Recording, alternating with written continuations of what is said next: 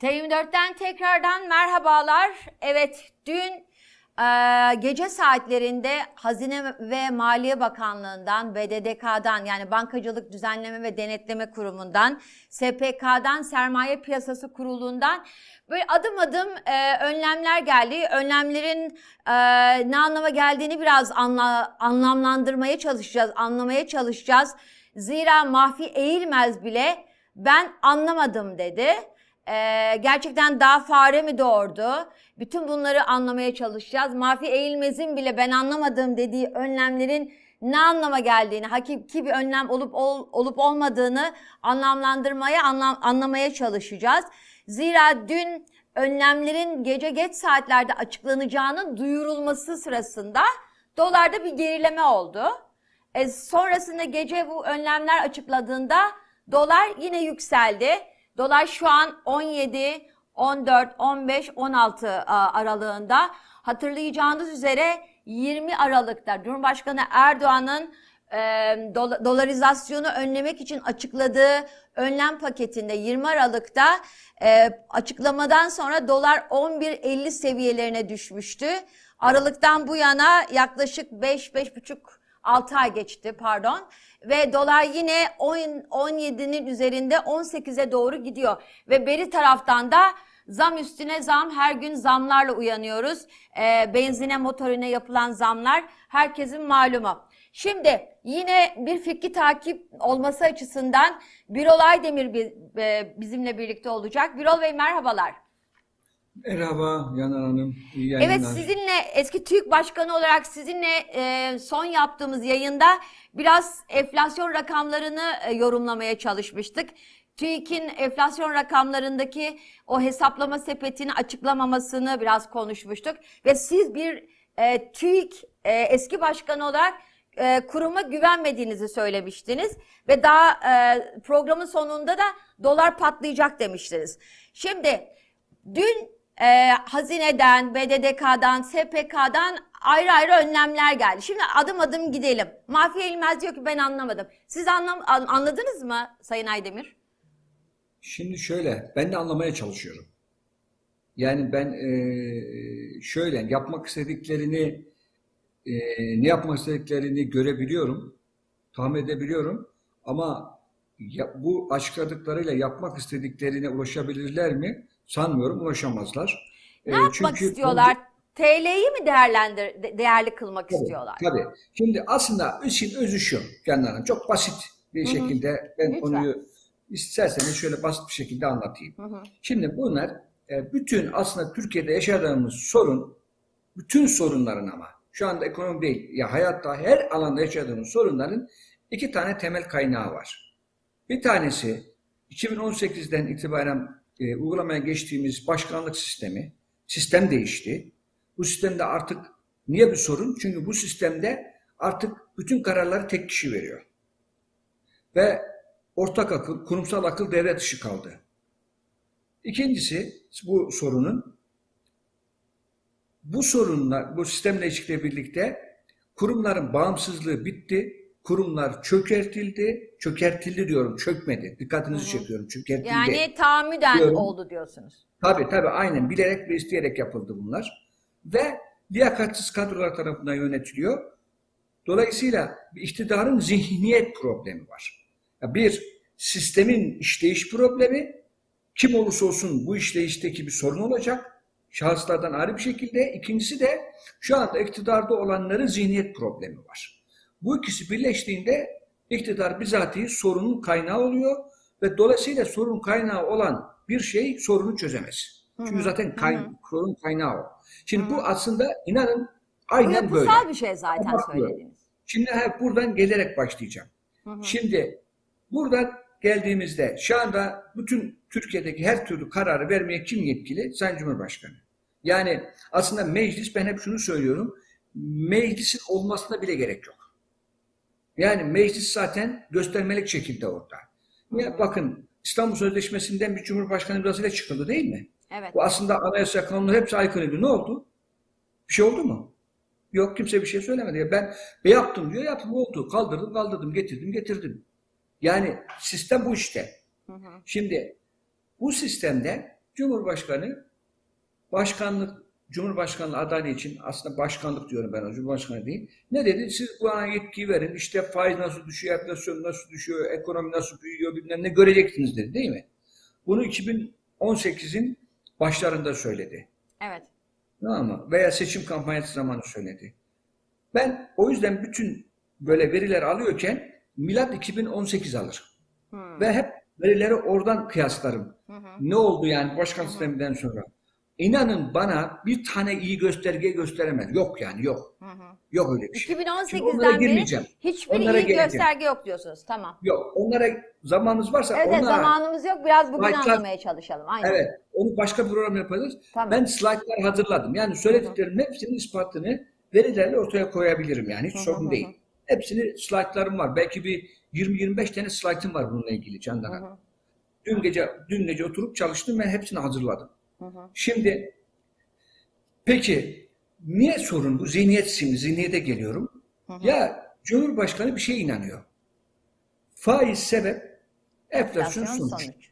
Tamam mı? Zaten bütün problemler ekonomik problemler. Buradan çıkıyor. Şimdi siz faiz sebep, enflasyon sonuç derseniz ve bütün politikalarınızı buna göre belirlemeye çalışırsanız o zaman işte bu yaşadığımız süreçler ortaya çıkıyor. Bu yaşadığımız sorunlar çıkıyor. Şimdi faizi size şimdi bunları anlatacağım. Yani bugüne gelmek için biraz burayı anlatmam lazım Candan Hanım, müsaade hı. Şimdi Eylül ayında Merkez Bankası faiz indirmeye başladı. Cumhurbaşkanı bunu açıkça dillendirdi. Ve Evet. ondan sonra politika faizi yüzde on dokuzdu. Sonra 14'e yavaş yavaş kadar. indirdi, 14'e indirdi arala. Evet. 3 ayda 14'e indirdi ve bunu indiriyorken eee, şeyin eee, hazinenin borçlanma faizi yüzde 16-17 arasındaydı. Yani politika faizi 19, hazine yüzde 16-17'den borçlanıyordu. Ondan sonra işte mevduat faizleri de bu civarlardaydı. Tamam mı? Peki ne oldu? Bu arada enflasyonda e, mesela 2021'in o zamanlarda yüzde böyle şeydeydi, 15'lerde filandaydı, 20'deydi enflasyon. Yani 20 bile yoktu. Hı hı. Hatta yüzde onlar filan civarındaydı enflasyon. Evet evet. 2018'de Tamam, ben bakın. 2017'de 19'larda falan da hatırladım. Tamam? Şimdi ne oldu? Sonra ne oldu? Bu 2000 Eylül'den itibaren bu değişince bu uygulamaya geçti ve şey patladı. Döviz patladı. Döviz 8'ler civarındaydı. 8.3, 8.2. Tamam mı? Sonra dolar patladı. Ve dolar şimdi bugün 17, %100'ün üzerinde arttı Eylül'e göre. Ar- 2021 Eylül'e göre %100'ün üzerinde arttı. Enflasyon ne oldu? 2021'i %36 ile kapattık.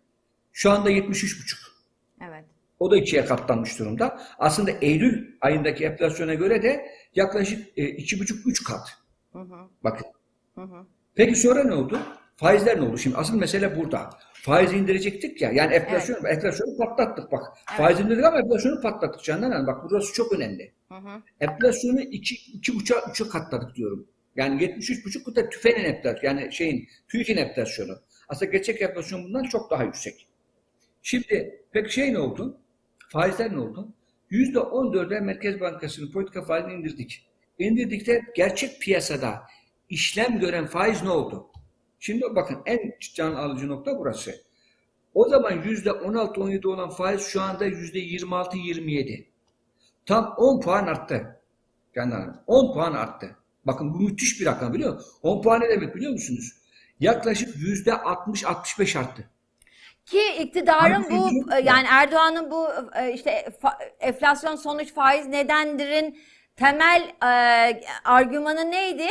E, biz aslında e, faizleri yüksek tutarak insanların yatırım, tüketim haklarını elinden alıyoruz diyorduk ki aslında reel faiz yani bankaların verdiği kredi ya da mevduat faizleri zaten insanların tüketimini engelleyen bir faizden bahsediyoruz değil mi?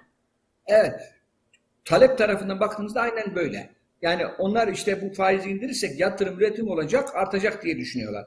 Yani onlar üretim tarafından, maliyet tarafından bakarak muhtemelen söylediler diye düşünüyorum. Evet evet. Ama gerçekler çünkü enflasyonun sebebi faiz değildi. Yani e- faiz ve enflasyonun sonuç şeyi tamamıyla yanlış. Külliyen yanlış. Bir safsata bu. Böyle bir şey yok. Yani zaten sorun burada çıkıyor. Sorun burada çıkıyor. Hı hı. Şimdi faiz, hazinenin faizi 10 puan arttı mı? Hı hı. Canan Hanım. Hı hı hı. Sonra ne oldu peki? Hani enflasyonla mücadele, şey faizle mücadele ediyordu ya, faizle mücadele ederek enflasyon için faiz düşürecekti ya. Ne oldu? Fiilen faiz yüzde 60-65 arttı. Sonra kur korumalı mevduatı getirdiler. Mevduat geldi. E, kur korumalı mevduatta şu an Mart'la şu anki 3 aylık e, faizi hesapladığımızda 3 aylık faiz ne kadar biliyor musunuz? Ne Kur kadar? korumalı mevduatta yaklaşık Hı hı. yüzde 18. 3 aylığı. Hı. Bunun yıllığı ne yapıyor biliyor musunuz? Yüzde 94-95 yapıyor. Hı hı. Hani halbuki bu 2021 Eylül'de filan mevduat faizleri yüzde 18'ler civarındaydı 20'ler. Şu anda kur koru mevduatta yüzde yıllık kandırılmış şeyi yüzde 95. O zaman yıllık yüzde 18 20 iken şu anda 3 aylık yüzde 18. Hani faizi düşürüyorduk ya. Faize karşı mücadele edecektik ya. Faiz karşıtlıydık ya. Şimdi hadenin borçlanma faizi 10 puan yaklaşık yüzde 60-65 arttı. Kur koru mevduattaki faiz oranı dönemi yüzde 18. Dönemi yüzde 18, 3 aylık dönemi yüzde 94-95'e geliyor. Peki bütçedeki faiz ödemesi. Kim faizci acaba? Sayın Cumhurbaşkanı herkese diyor ya bunun karşıtı olanlara bir sürü e, ithamlarda bulunuyor, ağır laflar söylüyor. Hatta Nas dedi hatırlarsanız. Efendim? Nas dedi ha- hatta. Evet, o, o kısmını ayrı olarak bizim ama şimdi on diğer işte Avrupacı, Batıcı, Mandacı her şeyi söylediler. Kim faizci ya?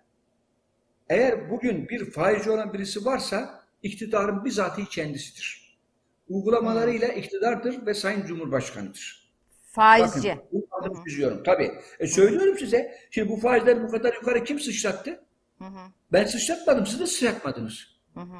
Şimdi bütçedeki faiz ödemesine bakalım. Canlarım bütçede faiz ödemesi 2010'lardan itibaren 7-8 yıl ne kadardı biliyor musunuz? Yaklaşık 50 milyardı yıllık ortalama. Milli gelirler oranı da yüzde bir, bir, bir, yüzde bir, iki filandı. Tamam mı? Şimdi ne oldu? Geçen yıl faiz oranı uyguladıkları şey yaklaşık milli gelirin yüzde iki buçuktan çıktı. Milli gelir oranı. Yaklaşık 175-180 milyar faiz ödediler geçen yıl. Bu yıl bütçedeki rakam ne kadar biliyor musunuz? Öngörülen rakam tam 240 milyar ama gerçekleşen rakam 300 milyardan daha aşağı olmayacak. Göreceğiz bunu. 300 Hı. milyardan. Şimdi bakın bundan 3-4 sene öncesine kadar 50 milyar civarında yani 48 milyar, 50 milyar, 53 milyar bu bantta olan faiz ödemelerini bu yıl 300 milyar olarak göreceğiz. Bütçede bile 240 milyardı. Kim faizci? Ha ben soruyorum şimdi kim faizci? Siz Merkez Bankası'nın politika faizini indirmenizle hiçbir şey değiştiremiyorsunuz ki. Sizin gerçek hayatta kredi faizine bakın, mevduat faizine bakın.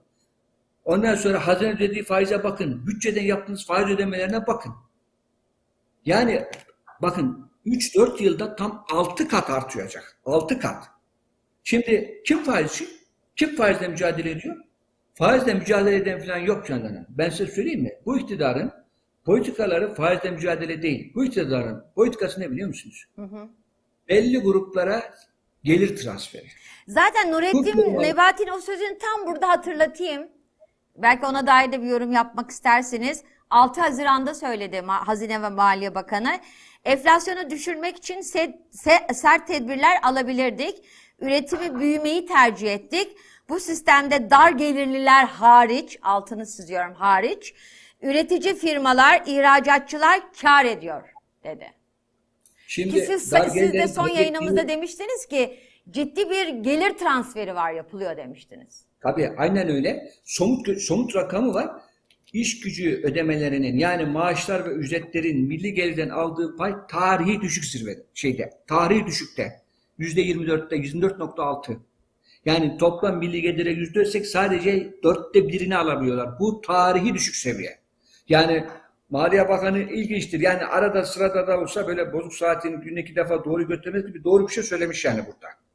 Doğru. Bakın bu Doğru, doğru. ya da bir Ama itiraf. üretim, üretim ve ihracatçıların kazandığı doğru değil. O da kazanmıyor.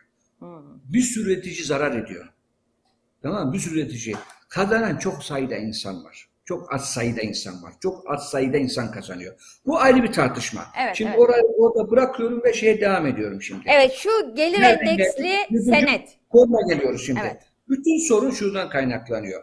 Bu kendilerince güya %14'lük faiz oranını artırmamak için onun dışında parayı sıkılaştıracak ve gerçekte faizi artıracak bir sürü uygulama yapıyorlar. Hmm. Örgüt sermaye kontrolünden tutun. Bugün işte karşılıklardaki %10, TL krediden %20'ye çıkartılmasını tutun. İşte tüketici kredilerindeki ödeme miktarını, peşin ödeme miktarını arttırmadan, vadeleri, evet.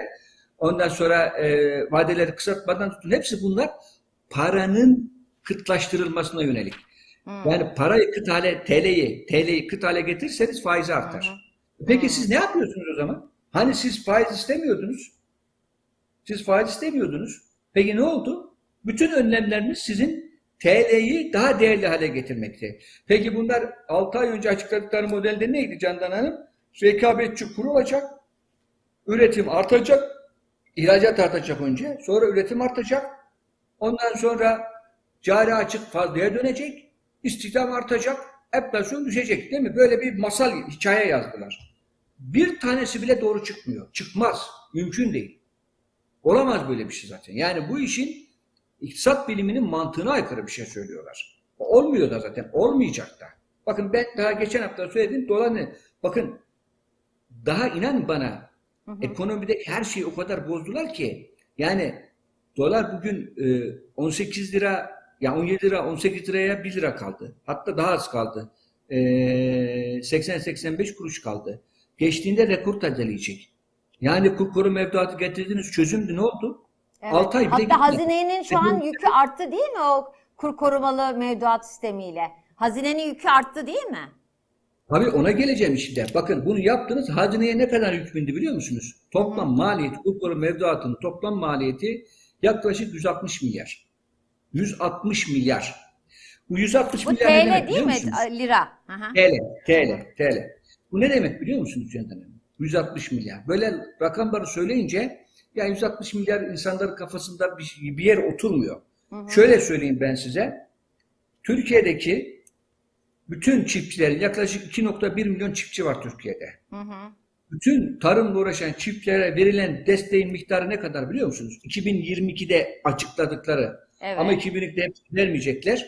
O ayrı bir konu. 29 milyar. Hmm. Kaç katı? Yani. Evet evet. 30 milyar az- desek Evet. yaklaşık yaklaşık 5 katı, 5 katından Beş katı. fazla şu anda maliyet. 5 katı. Ya siz bu parayı siz bu parayı tarımdaki çiftçiye verseniz tarımda 3'e katlarız üretimde. Bütün şeyde tarımda sulama sistemini bitirmek, sulu tarıma geçmenin için gerekli olan para ne kadar biliyor musunuz? Yaklaşık 125-130 milyar. Yani siz kur korumalı mevduattaki verediğiniz parayı sizin tarımda devrim yaratacak olan sulama sistemlerindeki değişiklikler su kanalları yapmasını yapabilirsiniz biliyor musunuz? Yani Ama bu bir 160 tercih. milyar bu demek. 160 milyar bu demek. Şimdi tarımda tamamen ithalata bağımlı hale geliyoruz. Çiftçi zarar ediyor. Yani oraya ayrı bir program belki yapmak gerekir. Gerçekten orası ayrı bir program hak ediyor. Evet Ama yapalım inanın, zaten bir gün. Geleceğimiz, geleceğimiz tarımda samimiyetle söylüyorum çok ciddi tehlikede. Bakın çok ciddi tehlikede. Ama iktidar bunun farkında bile değil. Umursamıyor bile. Öyle bir dertleri yok. Ve sadece kur korumalı mevduatın maliyeti bir yıl ha yanlış anlaşılmasın. Sadece şu şey maliyeti yani çiftçiye verilecek desteğin 5 katından fazla. Bütün sulama sistemlerini yenilemenin ve modern çağdaş sulama sistemleri kurmanın gerekli olan paradan yüzde yirmi falan daha fazla. Siz bu paranın ne olduğunu düşünmek açısından söylüyorum size. Şimdi peki gelelim bugüne. Şimdi olmadı işlemiyor. Hı hı. Bunu durduramıyorlar. Çünkü gerçek sebebini anlayamıyorlar. Gerçek sebebini anlayamadıkları için de burada bir çözüm de üretemiyorlar. Ürettikleri çözümler palyatif ve e, asla sorunu çözecek e, politikalar değiller. Bakın şimdi dün açıkladıkları şeye geliyorum şimdi. Evet. Bu oraya faizi oraya oraya gelmeden bir bir açıklama belki ona da yorum yapmak isterseniz. Bu ben biraz yayına gelmeden önce biraz araştırdım. Gelire endeksli senet GES dedikleri. Zaten 2009'da herhalde 2009'dan sonra e, uygulanmaya başlanmış vesaire. O dönemde Hayrettin Karaman biliyorsunuz kendisi e, profesör ilahiyatçı.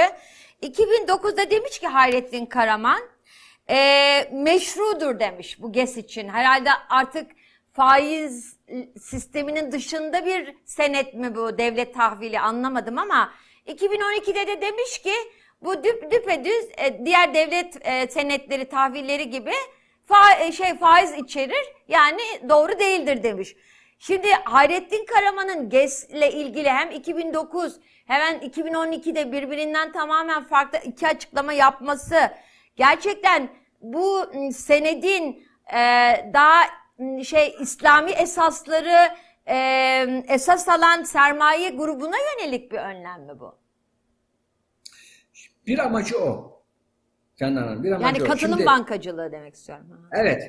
Yani şöyle söyleyeyim. Aslında bu 2009'da başlamadı bu. Hı. 2009'daki farklı bir olay bu. Aslında rahmetli Özal döneminde oldu bu. Hı. Ee, hatırlayanlar vardır.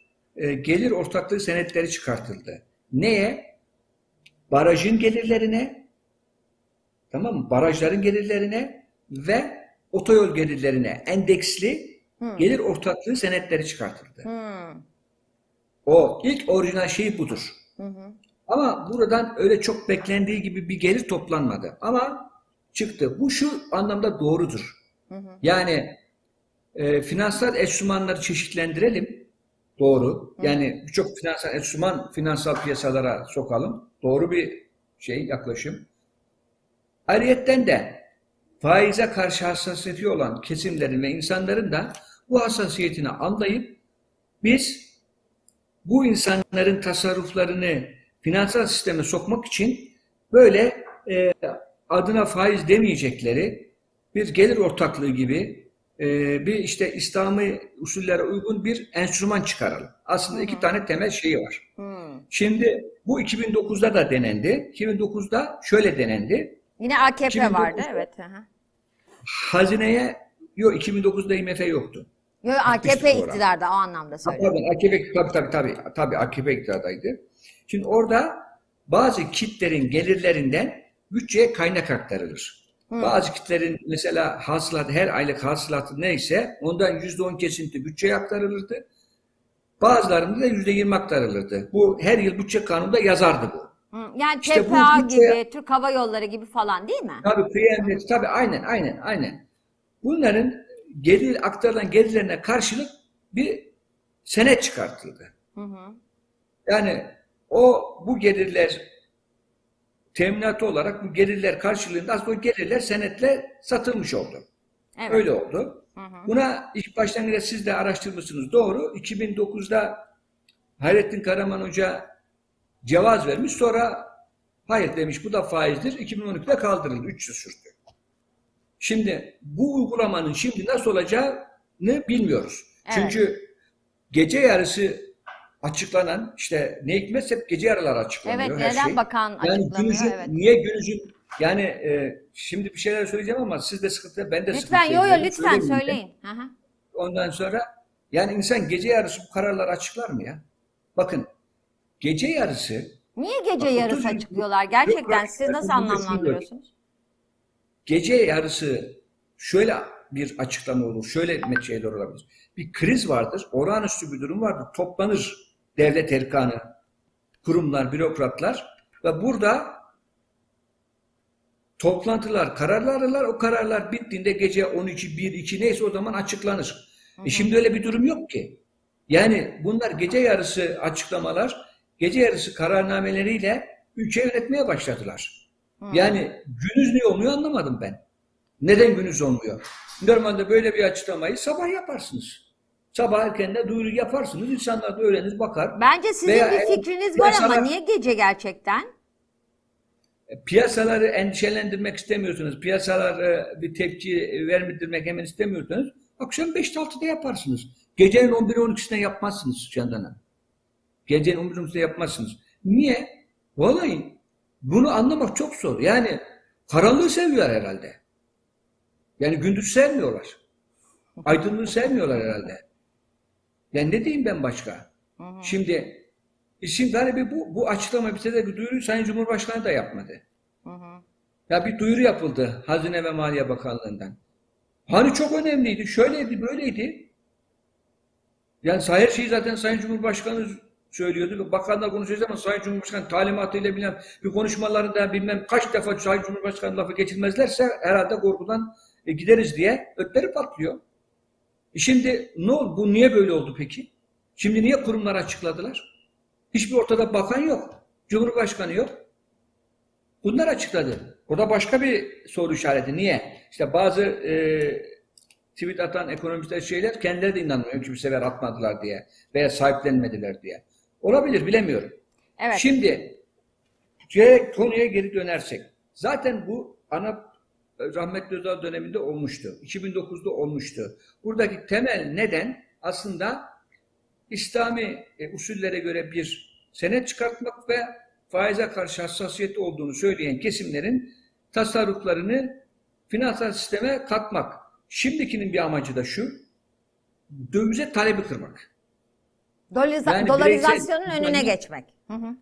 Evet, güya. Aslında kur koruma mevduatta da aynısını yapmak istediler ama ne oldu biliyor musunuz?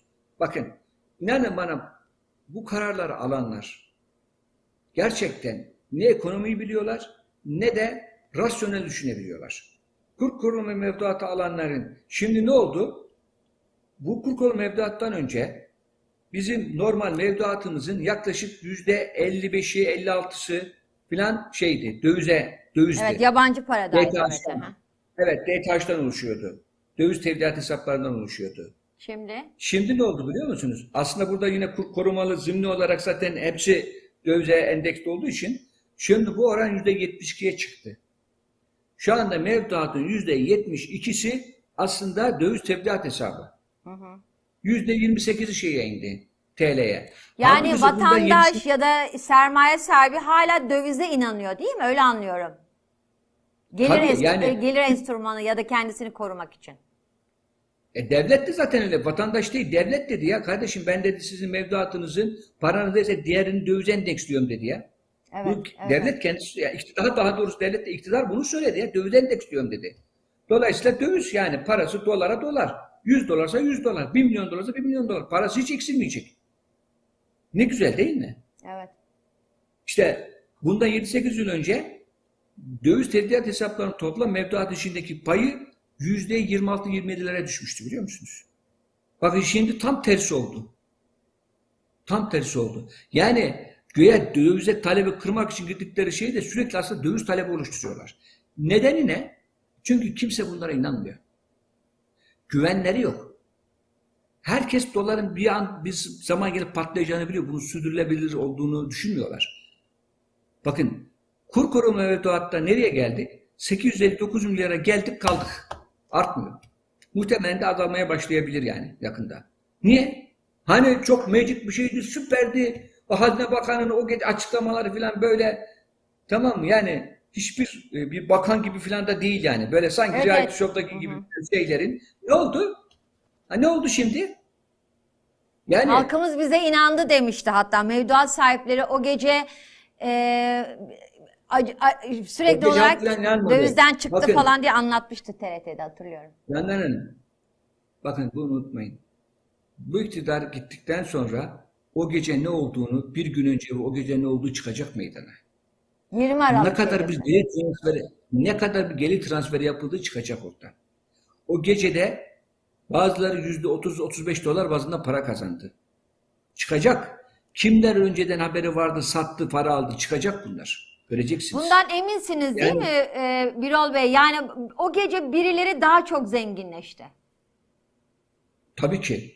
E, O hesaplardan o zamanınız geldiğinde ya konuşmadan birkaç saat önce kimler sattı, kimler aldı, ne oldu görülecek yani onlar. Onlar görülecek. Şimdi Bunlar zaten kayıtlı, e, evet, aha. Zamanın, zamanın yani şimdi ismini vermek istemiyorum da fakat şimdi iktidara akıl hocalığı yapan e, eski başbakanın Merkez Bankası Başkanı ne yaptı biliyorsunuz değil mi onu? O tarihleri Süreyya belki Serden herkes- geçtiden bahsediyorsunuz. Hayır, Ha. hayır, hayır, hayır, hayır. O çok yeni. Ha. E, 94'lerden bahsediyorum. Hı. O zamanki Merkez Bankası Başkanı 5 Nisan kararlar almadan önce gidiyor kendisi döviz alıyor. Tamam mı? Ve sonradan çıktı bu. Belgeleriyle çıktı. Bakın devlette hiçbir şey gizli kalmaz Candan Hanım. Bir gün gelir ve her şey ortaya dökülür. Devlette hiçbir şey gizli kalmaz. Evet Yani çok önemli. öyle- Yani 20 Aralık'ta da gerçekten yine ekonomiyi kurtarmasını beklediğimiz isimlerin de e, döviz sattığının belgeleri çıkabilir, değil mi? Böyle bunu bunu anlıyorum. Çıkabilir tabii. Olabilir tabii. Çünkü e, o kararlar, o işlemlerden kimlerin haberi var, kimler önceden sattı, kimden ne zaman aldı, zamanı geldiğinde onlar çıkabilir. Ama ne oldu? Peki ben size söyleyeyim. Doları şimdi baskılamak için ne yaptılar? Yaklaşık 35 milyar dolar sattılar yine arka kapıdan. Yani 128 milyar dolara ilave olarak o 20 Aralık'tan sonra yaklaşık 35 milyar dolar sattılar. Hanım. Evet. Tahakkül'ün kitabında 35 da var. Ben. Buyurun. Ta- Tahakkül'ün kitabında da var. İşte nereden nereye e, laf dinlemedi kitabında. Orada da işte kamu bankalarının o dönemki iktisatçıların yorumlarını derlemiş tabii ki Tahakkül. E, kamu bankaları aracılığıyla doğrudan satış oldu ki onu da bir protokol var ya hiç adını daha doğrusu açıklanmayan bir protokole bağladılar. Çok şeffaf bir şeffaf bir iktidar var ya bugünkü açıklamaların birinde de hazineden açıklama yapılmış ya mali disipline vurulmuş, şeffaflığa varılmış. Yani e, inanın neye vurgu yapıyorlarsa tersi var. Ne diyorlarsa tersi var. Hmm. Ne diyorlarsa Zaten tersi. olmayan tabii olmayan şeyleri söylüyorlar zaten. Tamam mı? Ve yapmayacakları şeyleri söylüyorlar. Şeffaflık var ya. Şimdi siz 35 milyar dolar da harcadınız ama şeyi baskılayamadınız. Kuru tutamadınız. Zaten sorun oradan çıkıyor. Döviz talebini durduramıyorlar. Hı hı. Ve baskılıyor, istediği kadar baskılasınlar durduramazlar. Niye? Döviz niye artıyor? Canım bakın çok basit, çok basit iki tane gerekçesi var ya. Ya biz her yıl 170-180 milyar dolar bir yıl içinde ödemesi gelen dış borcumuz var bizim Türkiye olarak. Kamu, özel hepsi. Finansal kesim, finans dış kesim hepsi. E bu parayı nereden bulacağız? Ya dışarıdan borçlanacağız. Yabancı sermaye gelecek bize ya bizim şirketler sendikasyon kredisi alacak, yurt dışında tahvil çıkaracaklar, bir şeyler yapacaklar. E bu giderek daraldı. Türkiye yabancı sermaye gelmiyor ki. Gelmediği gibi gidiyor. Bir de risk primi Gidiyor. de çok arttı. Borçlanma risk primi. Risk primimiz 790 tarihi bir rekor. Yani 790 ya inanamazsın ya batmış bir ülkenin değeridir bu. Bakın dün 790'dı. Bu batmış bir ülkenin risk primidir. Yani bu CDS'in ne olduğunu da ben kısaca belki çok insan e, bilmeyebilir. Bakın CDS nedir biliyor musunuz? Siz şunu gibi düşünün Candan Hanım. Siz bir şey aldınız, sigortaladınız. Tamam mı? Bankadan e, şey teminat alıyor veya sigorta ettiriyor ya bazen Evet, aldığınız evet, aynen. Hı hı. Evet ve onun için bir prim ödeniyor değil mi? Sigorta primi. CDS sigorta primi. Evet. Yani bizden tahvil alan, bizden devlet sigortadan senede alanların bunu gidip başka bir sigorta şirketine sigorta ettirmesinin bedeli. Yani o kadar riskli ki Türkiye. Yani riskliyiz, çok riskliyiz anlamında Yok, değil mi bu? Yani siz mesela çok araba kazası yaptığınız için kaskonuzda hiç indirim yok. En yüksekten ödüyorsunuz. Hmm, onun gibi. Ya bizim bakın iflas etmiş olan Arjantin, Venezuela'da bile bu kadar risk primi ancak var. Yok bile. Hı hı. İflas etmiş.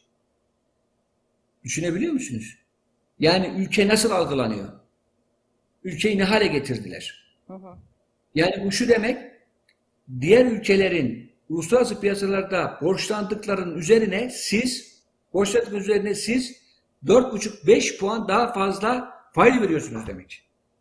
Hani arkadaşlar faize karşıydı, faizle mücadele ediyorlardı ya. Ha buyurun işte. Nasıl bir mücadele bu? Aslında asla faizle mücadele etmiyorlar canım. Asla etmiyorlar. Tam tersine her kararları, her konuşmaları ve her uygulamaları faizi artıran, faiz lobisine hizmet eden bir icraatları ve şeyleri var. Kararları, politikaları var. Tam tersine. Yani bu, bu GES de öyle bir şey mi e, Sayın Aydemir? Şimdi Nesle, Nesle Bu arada süremiz de azalıyor, böyle hızlı hızlı gideyim istiyorum. Şimdi Hı. ona geleceğim. Evet ona geleceğim. Aslında GES'deki şeyin şu anda açıklamayı net söyleyeyim. Bana göre faizden hiçbir farkı yok. Niye? 3 ayda bir ödenecek ve getirisi minimum bir getirisi olacak. Evet Ya bir şeyin asgari minimum pay geliri- dağıtımı değil mi? Evet öyle anladım. Evet, asgari getiri oranı. Asgari getiri oranı olacak. Ya bir şeyin asgari getiri oranı varsa bu ortaklık olur mu? Siz birisiyle ortak işe giriyorsunuz ama diyorsunuz kardeşim ben her ay ayda 10 bin lira isterim. Ne olursa olsun zarar etme beni ilgilendirmez. Evet doğru. Hı hı. Bu ortaklık mıdır Candan Hanım? Siz kâra ortak oluyorsunuz, zarara Evet. değil. Çünkü ortaklık Ben zarara da ortaklık demek değil mi? Tabii öyledir. Hem Tabii, zarara hem kâra. Zaten Hayrettin Karaman'ın da 2009'daki o kararı değiştirip etmesi buna dayanıyor. Çünkü orada da en az getiri oranı vardı. Orada da vardı. Orada da vardı baktım evet. Tabii.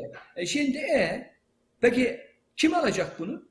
Yani istediği kadar yani işindeki güya faizi dememek için faiz dememek faiz atıyoruz faiz sene çıkarıyoruz dememek için değil. Gerçekte olan bu işte. Şimdi gerçekten de faizi bir enstrüman çıkarıyorsunuz. Neye endeks çıkaracaksınız belli değil. Bakın o da belli değil. Evet. Getir oranı ne olacak belli değil. Şimdi 2009'daki kitlerden hangi kitler kaldı ki? Zarar etmeyen kit kaldı mı ya? Geçen yıl BOTAŞ'a Candan Hanım, Hı hı. BOTAŞ'a bir yıl içinde ne kadar para ödendi biliyor musunuz? Ne kadar? Bakın rakama şaşırıyor. 125 milyar. Hmm. Bakın bir yılda BOTAŞ'a 125 milyar ödendi. 125 milyardan bahsediyorum size. Ve biraz önce bütün çiftçilere ödenen para 2022 yılı için 29 milyar olacak. Olacak daha. Yani olmayacak da Hı hı. şöyle yazılan bütçeye. Ve siz BOTAŞ'a bir içinde 125 milyar ödediniz. Yani şimdi kar eden doğru düz bir kit kaldı mı ki sizin? Hangi kitin gelirine veya bütçeye vereceği 2009'daki gibi yapacaklarsa aktaracağı parayı karşılık göstererek siz şey yapacaksınız? Yani hasılatı kesecek fark etmez. BOTAŞ bu, bu ay diyelim 100 lira gelir elde etti. Normalde 10 lirasını bütçeye aktarıyorsa, bütçe kanununa bakmak gerekiyor. O kısmına e, bakmadım. E, siz 10 lirasını satacaksınız. Ama minimum bir getiri de elde söyleyeceksiniz. İşte 3 ayda %5, %10 bilmiyoruz. Belki de çok yüksek bir getiri oranı yazacaklar. Bilmiyoruz yani. Evet evet onu sonradan Bakın- açıklayacağız derim. Hazine kendi Evet. sitesinden duyuracak. 15 Haziran'da Candan Hanım 15 Haziran'da talep toplayacağız diyorlar. Bugün ayın Evet. kaçı? Onu. 5 gün. Daha hiçbir tane şey belli değil. Kur koruma mevzuatı açıkladılar. Aradan haftalar sonra mevzuatını oluşturdular. Haftalar sonra mevzuatı 20 21 Aralık'ta bu işe başladılar ama mevzuat yoktu ortada. Tabii hatırlıyorsunuz kur korumalı da önce gerçek kişiler denildi. Sonra tüzeller de girdi falan ya da tersiydi tam Sonra hatırlamıyorum. Yurt dışındaki vatandaşlar denildi. Daha Gençlik onlar da girdi. edecek. Tabii. Şimdi burada da hiçbir şey belli değil. Gelir ortaklıkta ne çıkacak? 3 ayda bir ödenecek ve asgari gel, gel, gelir. 3 tane değişken var. Peki nasıl olacak? Hangisi olacak? Ne kadar olacak belli değil. 15 Haziran'da şey toplayacaklar. Bu 1-2 gün içinde çalışıp herhalde biraz daha gelecek yorumlara, eleştirilere bakarak şeyi oluşturacaklar. Ee, uygulamanın nasıl olacağına dair şey oluşturacaklar. Bu çözüm mü? Candan Hanım asla çözüm değil. Bak çok net söylüyorum. Bunların hiçbiri çözüm olamaz. Çünkü geçmişte zaten iktidar şöyle yapıyor. Ya yeni bir şey bulamıyor. Geçmişte neler olmuş diye bakıyor. Geçmişte olanlardan bir kısmını çıkartıp getiriyor. Ha bunların geçmişteki başarılı olup olmadıkları başka bir konu. Geçmişte başarılı olsalar bile bugün için başarılı olabilirler mi? Ve bizim sorunumuza çözüm bul- bulunabilir mi? Yani bizim insanların tasarruflarını arttırıp ve TL'ye şey etmek için, dönmeleri dövizden için. Biraz önce ben sadece yaklaşık 170-180 milyar şeyi söyledim Yandan Hanım. Ee, ödenecek bir içindeki e, dış borcumu söyledim. Peki bir de şey var Candan Hanım. Bizim e, normal e, dış ticaret açığı için, cari açık için ödediğimiz para var. İlk yılın ilk 5 ayında Ocak-Mayıs dönemindeki dış ticaret açığı rekor kırdı biliyor musunuz? Bakın ilk 5 ayda ihracat %20, ithalat %40, dış ticaret açığı %140 arttı. Evet. 43 milyar oldu. Evet İlk zaten o hiç duyurulmuyor. İhracatımız arttı deniliyor ama ona karşı ithalatın daha çok arttığı söylenmiyor. Hiç söylenmiyor. Hiç konuşulmuyor. Dış ticaret açığı bakın bizim 2021'de yanılmıyorsam dış ticaret açığımız 46 milyardı. 2020'de de 50 milyar olması lazım. Bizim ilk 5 ayda neredeyse bunu yakaladık biz. İlk 5 ayda. Yani Bu e, Sayın Bunun Aydemir siz diyorsunuz ki lazım. bu geliri endeksli senet, GES yani aslında örtülü ya da açık, örtülü mü diyelim açık faiz mi diyelim bilemedim. Ee, Yani gerçekte faiz olup faiz değil diyerek çıkartacakları bir senet olabilir bu. ha. Ee, ve orada da aslında kar payı bu asgari e, ödeme meselesi aslında bir kar payı dağıtımı olduğu için faizdir diyorsunuz siz. Ortaklık olsaydı evet. hı hı. Zaten Hayrettin Karaman Hoca'nın da 2019 ve 2000 e, 2009 ve 2009'da 2012, sürekli evet, 2012'de vazgeçmesinin sebebi bu yani. Evet. Tamam mı? Yani dolayısıyla e, yani o, o da ayrı bir konu ama getirecekleri çözüm güya düşündükleri çözüm aslında sorunu çözmeyecek. Bu çok net. Sorunu çözemez Canan Hanım, çözemez. Faiz sebep enflasyon sonuç dedikleri süreç evet böyle. Aslında normal, basit, rasyonel ve insanın bütün aklına uygun bir çözüm üretmek yerine bu çözümlere giderek yani dolayı 50 tane çözüm üretiyorlar. Örtülü sermaye kontrolü yapıyorlar. İnsanlara ya bankadan gittiğiniz para çekemiyorsunuz ya. Döviz transferi yapamıyorsunuz Candan Hanım. 1 milyon doların üzerinde bir para işlemi yapanları sorguluyorlar. Ya iş bakmayın siz geri planda o kadar çok polisiye tedbir ve o kadar çok şey var ki. Bunların hepsi örtülü Tabii biz sermayedir. bilmiyoruz o kadar çok kontrolüdür. paramız olmadığı için. Tamam. Bizim olduğundan değil Candan Hanım. İnsanlar söylüyor Yok, şey örtülü açısından. sermaye Hı hı. kontrolüdür. Bütün bunlara giderek dolaylı yollarla aslında siz sorun çözmeye çalışıyorsunuz. Ama ne oluyor biliyor musunuz sonuç? Bakın sonuç hep daha yüksek enflasyon, daha yüksek faiz ve daha yüksek kurla bitecek. Bu net. Bak şu anda 6 ayda Evet olan daha bundan fazla evet olacak. daha yüksek. Hı hı. daha yüksek enflasyon, daha yüksek kur ve daha yüksek faizle bitecek. Bakın tekrarlıyorum. İzleyicilerin aklında kalması için tekrarlıyorum. Şu anda kur korumalı mevduatın aslında yıllık faizi yüzde 95'lerde. Ne diyeyim ben size? Evet. Zaten Cumhurbaşkanı Erdoğan en son açıklamasında kimse bizden asla faiz yükseltmemizi bek- beklemesini aksine düşürmeye devam edeceğiz dedi. Onu da yine altını çizeyim. Hayır. Pardon canım. Zaten bundan sonra kur hareketlendi. Evet. Kur evet. bundan sonra hareketlendi. Evet, evet, anladım, Sorun aynen. bu zaten. Sorun konuşmaları. Bakın bir icraat yapılmadığı gibi konuşarak aslında ekonomiyi bozuyorlar. Hiç konuşmasalar yani sussalar ve hayatın normal kendi akışına bıraksalar kurumlara karışmasalar kurumlara da birazcık yani çok değil az buçuk işi bilen insanları getirseler zaten Candan Hanım sorun bitiyor. Sorun çözülecek. Birol Yani Bey sorun ben e, kendileri. çok... Heh, buyurun. Ha, sorun kendileri. Evet. Şimdi ben çok önemli üç sorun var. Onları da böyle e, hızlı hızlı geçersek. Bir tanesi işte bu az önce sizin altını çizdiğiniz e, Hazine ve Maliye Bakanlığı'nın açıklaması oldu sabah erken saatlerinde. İşte o gün e, e, 6 Haziran'da e, Nurettin Nebati'nin yaptığı açıklama vardı ya biz aslında dar gelirliler hariç ihracatçıları, üretimcileri e, şey yaptık, destekledik vesaire hikayesi.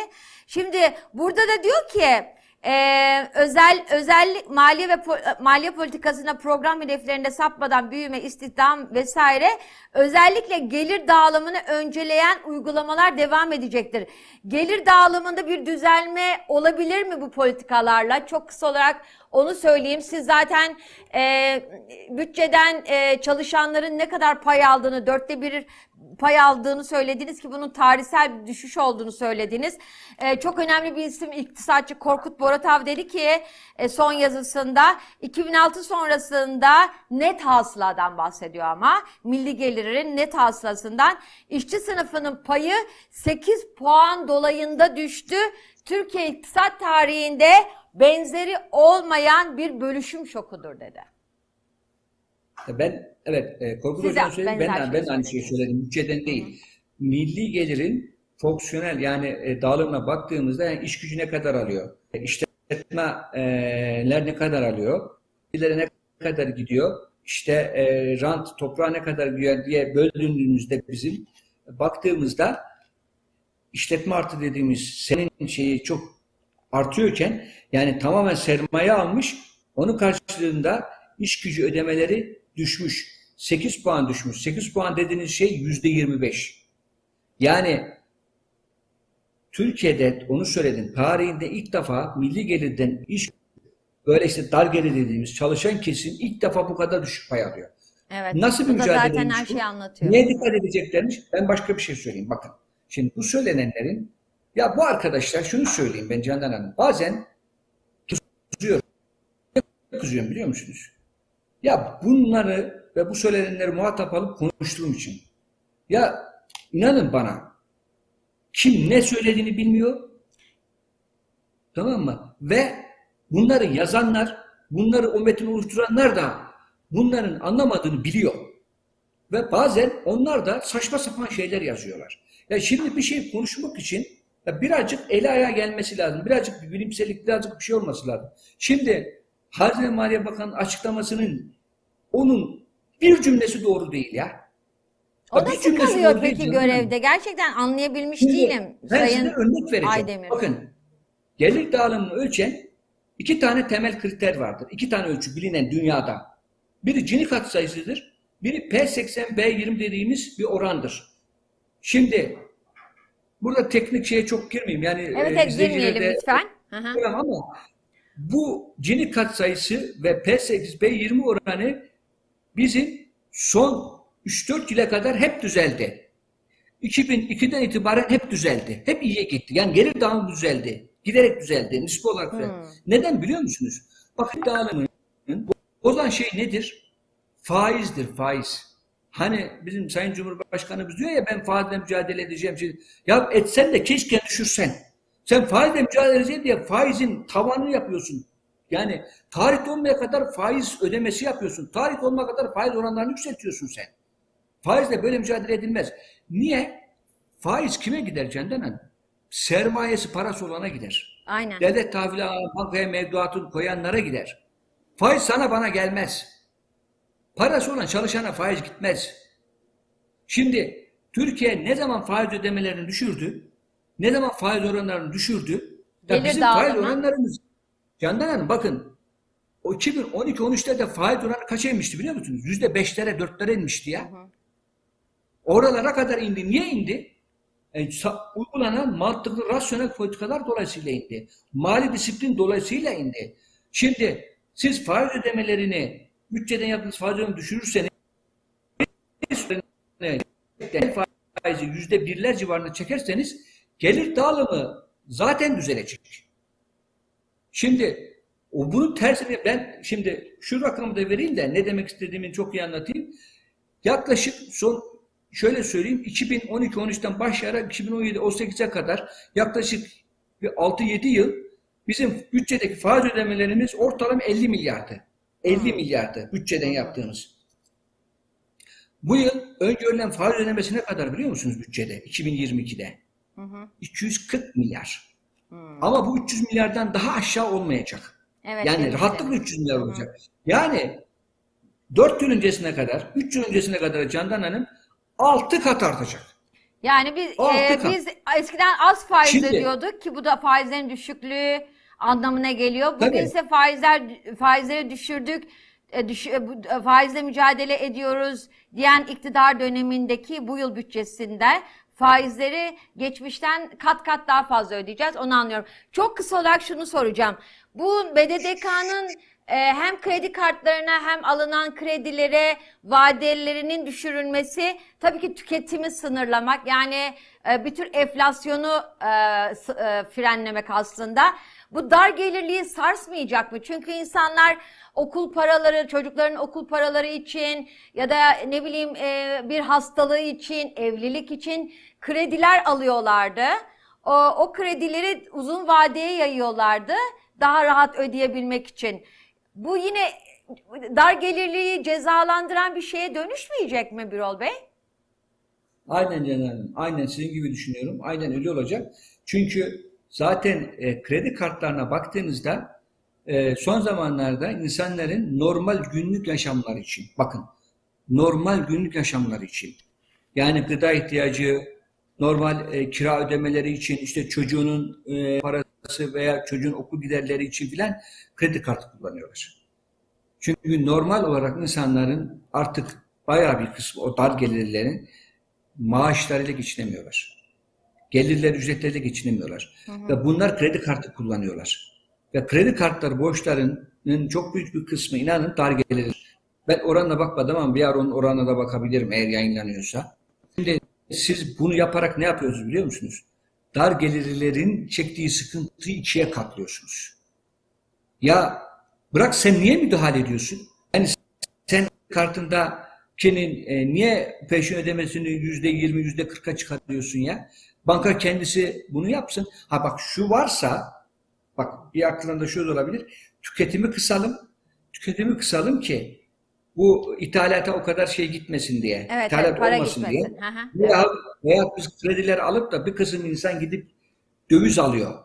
Dövize gitmeyi kısıtlayalım mı diyorlar. Bilemiyorum. Yani sonuçta bu ne böyle dar çok büyük sıkıntıya sokacak. Çok büyük sıkıntıya sokacak. Peki Birol Ve- Bey ben hızlı olarak şunu da sormak istiyorum. Ee, bu BDDK'nın tedbirlerini de yorumladınız. Son olarak iki yorum, e, iki konuda e, size bir şey soracağım. Hemen hemen bir araya her geldiğimizde ki siz de kendi sosyal e, habitatınızda, çevrenizde konuşuyorsunuzdur.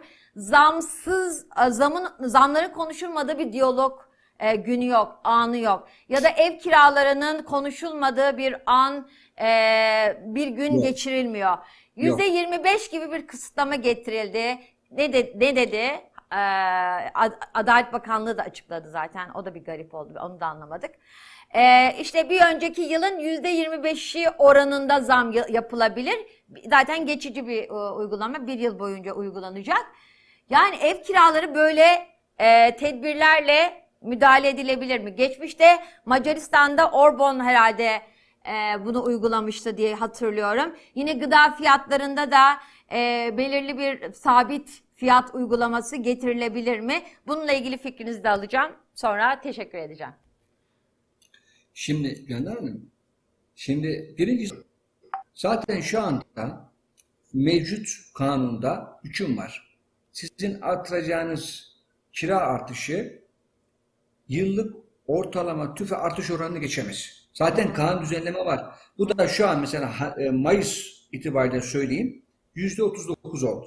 Tamam mı? Şimdi bu kanun burada varken siz yüzde 25'i niye çıkar? Bu enflasyon düşmeyeceğinin itirafı bence. Hah, bravo Canan Hanım. Tebrik ediyorum. Bu aslında enflasyonu kabullenmektir. Yani biz enflasyonu düşüremeyeceğiz arkadaş demektir. Enflasyona uygun bir yani insanların enflasyon daha da artacak, kiralar daha da artacak. Biz bunu önlemek için bunu getiriyoruz diyecekler. Çünkü bu tüfe yüzde bir önceki ay yüzde 34'tü bu oran. 39'a çıktı. Bir dahaki ay muhtemelen yüzde 40'lara, 44, 45'lere gidecek bu. Şimdi bunun için yüzde 25'i getiriyorlar. Peki niye bir yıl?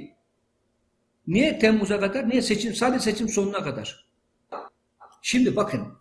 Gerçekten eğer bir çözüm üretim böyle Temmuz 2023 demezdi. Derdi ki ben enflasyonu kontrol edene kadar yani yüzde onlara geri çekene kadar bu iş böyle olacak diyebilirdi. Bak eğer samimi olsalar ve dürüst olsalar. Niye? Sadece seçime kadar seçim böyle yapacaklar, seçim kazanacaklar. Öyle mi? Hı hı. Şimdi bir kere işin niyeti buradan belli. İkincisi niye yüzde 25? Şimdi siz bir ev kiraladınız. Yeni ev girdi kişi ve 3 ay önce girdi. Aynı yerde, aynı apartmanda, aynı semtte, bir aynı yerde bir ev. Şu anda ben biliyorum yani 7-8 bin lira kirası olan bir yerde daha önceki kiracılar 2500 bin lirayla oturuyor. Şimdi siz 8 bin liraya da yüzde 25 yapacaksınız. 3 bin liraya da yüzde 25 yapacaksınız. Peki bu mu adalet? Ne olacak biliyor musunuz? Ev sahipleriyle kiracılar birbirine girecek. Ve ev sahipleri kiracılar çıkartmak için her şeyi yapacaklar. Ve ortalık ev sahipleri kiracıların bir sürü mücadelesine, bir sürü tartışmasına, münakaşalara sebep olacak. İnanın bana buralardan cinayetler işlenmiş. Adliyelerdeki dosyalar kabaracak. Adliyeli Ya- yük artacak. Daha da Candan Hanım daha da kötüsü olacak diyorum. Bak bir sürü münakaşalar çıkacak. Ya ev sahipleri kiracıları karşı karşıya getirip böyle yapacaksın. Ya iyi de şimdi bazı ev sahipleri de şeyle geçiniyor. Aldıkları kirayla geçiniyorlar. Peki bunlar ne yapacak? Yani bu insanları sen sınırlandır, bu adamların hayatındaki her şey çok artıyor. Yani aslında diğer alanlarda olduğu gibi piyasaya, normal piyasa sistemine müdahale ederek aslında daha kötü bir durum ortaya çıkarıyorlar. Yani buradaki görünürde işte kiracıları koruyan bir model diye çıkabilir. Ama adaletsiz bir şey. Zaten kanun var kardeşim. O zaman de ki sen ya kanunu yüzde seksen uygulanır de. Yetmişi uygulanır de. Niye yüzde yirmi beş? Hiç eski yenici kiracı ayırt etmeden. Şimdi sizce Candan Hanım size biliyor mu? Aynı yerde biri 6 ay önce girmiş 8 bin lira, biri bir yıldan 2-3 yıldan beri oturuyor 3 bin lira, 2 bin lira veriyor. Artış geldiğinde biri yüzde 25 olacak, diğeri de yüzde 25. Peki siz bu adaletli bir şey, doğru bir şey mi bu? Tabii tabii hem aynen Olmaz, öyle zaten e, çok samimi olarak söylüyorum sokakta yürürken bile yanımdan geçen insanların telefon tabii doğal olarak yüksek sesle konuştukları için ev sahipleriyle tartışmalarına bizzat şahit oluyorum. Ben nereye gideceğim, nasıl çıkacağım, eşyamı nereye koyacağım, ev bulamam, ev fiyatları bu kadar vesaire diye çok can yakıcı bir sorunun %25'lik Şimdi bir orada sınırla Hanım bir aşılamayacağını şey edeyim. söylüyorsunuz. Bir şey ilave edeyim. Bakın aslında bütün bunlar işin örüyor musunuz Candan Hanım? İşin özeti şu. Bunlar aslında e, e, hiçbir tane sorunun kök nedenini çözmeye çalışmıyorlar. Ya ev kiraları neden artıyor diye tutup sebeplerine odaklanıp onu çözmek yerine sonucu baskılamaya çalışıyorlar. Dövizde de aynı şey. Bakın faizde de aynı şey. Hepsinde aynı şey. Sebepleri ortadan kaldırmak yerine sonuçlara odaklanıp sadece sonuçları baskı altına almaya çalışıyorlar. Ya böyle bir sistem, böyle bir işleyiş olamaz, böyle bir düşünce olamaz. Siz sebepleri ortadan kaldırmadan siz sorun çözemezsiniz. Şu örnekin bakın çok bu örneği veriyorum. Siz bataklık var evinizin yanında ve sürekli sivrisinek var. Siz bataklığı kurutmadan sivrisineği kesebilir misiniz? Evet. Yapamazsınız. Yani bataklığı kurutmak zorundasınız. Peki Birol Yani Bey son olarak şunu çok kısa zorundasınız. 30 saniyede toparlayalım lütfen çünkü bir saati aştık. Son olarak şunu soruyorum. Dün akşamdan beri SPK'nın, BDDK'nın e, Birol Bey burada mısınız? Ha. Pardon, ha. pil, pil, pil bitiyordu da son 30 saniye takayım diye pardon. Yok buyurun. yok. Son 30 saniyede lütfen. BDDK'nın, SPK'nın ve Ha- Hazine Maliye Bakanı'nın bakanlığının daha doğrusu açıklamalarından sonra sosyal medyada şöyle bir e, etiket TT oldu. Daha fare doğurdu. Siz bütün bu üç adım için en somut olarak ne yorumu yaparsınız? Ya da ne manşeti verirsiniz? Daha, daha fare doğurduğu şeyine kat- katılıyorum. Hayal ettiğim ben onun ne şeririyorum. Müflis tüccar gibi eski defterleri karıştırıyorlar. Hmm. Ve eskilerde olan bir şeyi bulup getirip e, çözüm üretmeye çalışıyorlar. Çünkü kendinde çözebilecek bir yetenek, kapasite ve bilgi birikimi yok Candan Hanım. Peki Yani Birol Bey çok teşekkürler. Çok sağ olun. Gerçekten e, ben e, kendi adıma GES'i anladım. BDDK'nın tedbirlerini İnşallah faydalı anladım. olmuşuzdur. Umarım e, sizi dinleyenler açısından da aydınlatıcı ve e, aslında bir tür analitik ve analiz e, eden bir yorum olmuştur takipçiler açısından. Çok çok teşekkürler. Dediğiniz gibi bir gün tarımı da konuşalım mutlaka. Çünkü gelecek orada her açıdan olumlu ya da olumsuz. Evet. O orada. Ee, evet se- TM4 takipçileri BDDK'nın Hazine ve Maliye Bakanlığı'nın ve SPK'nın dünkü önlemler paketini, önlemler adımını e, önemli bir isimle Birol Aydemir'le, eski TÜİK Başkanı Birol Aydemir'le yorumladık. E, o biz yorumladık, anlatmaya çalıştık, anlamlandırmaya çalıştık. Tabii ki yorum e, takdir sizin. Bir dahaki yayında buluşmak üzere çok teşekkürler. 17.30'da yine bir ekonomi yayınımız olacak. Oraya da bekliyoruz sizi. Lütfen YouTube kanalımıza abone olmayı unutmayın. Tekrardan görüşmek üzere.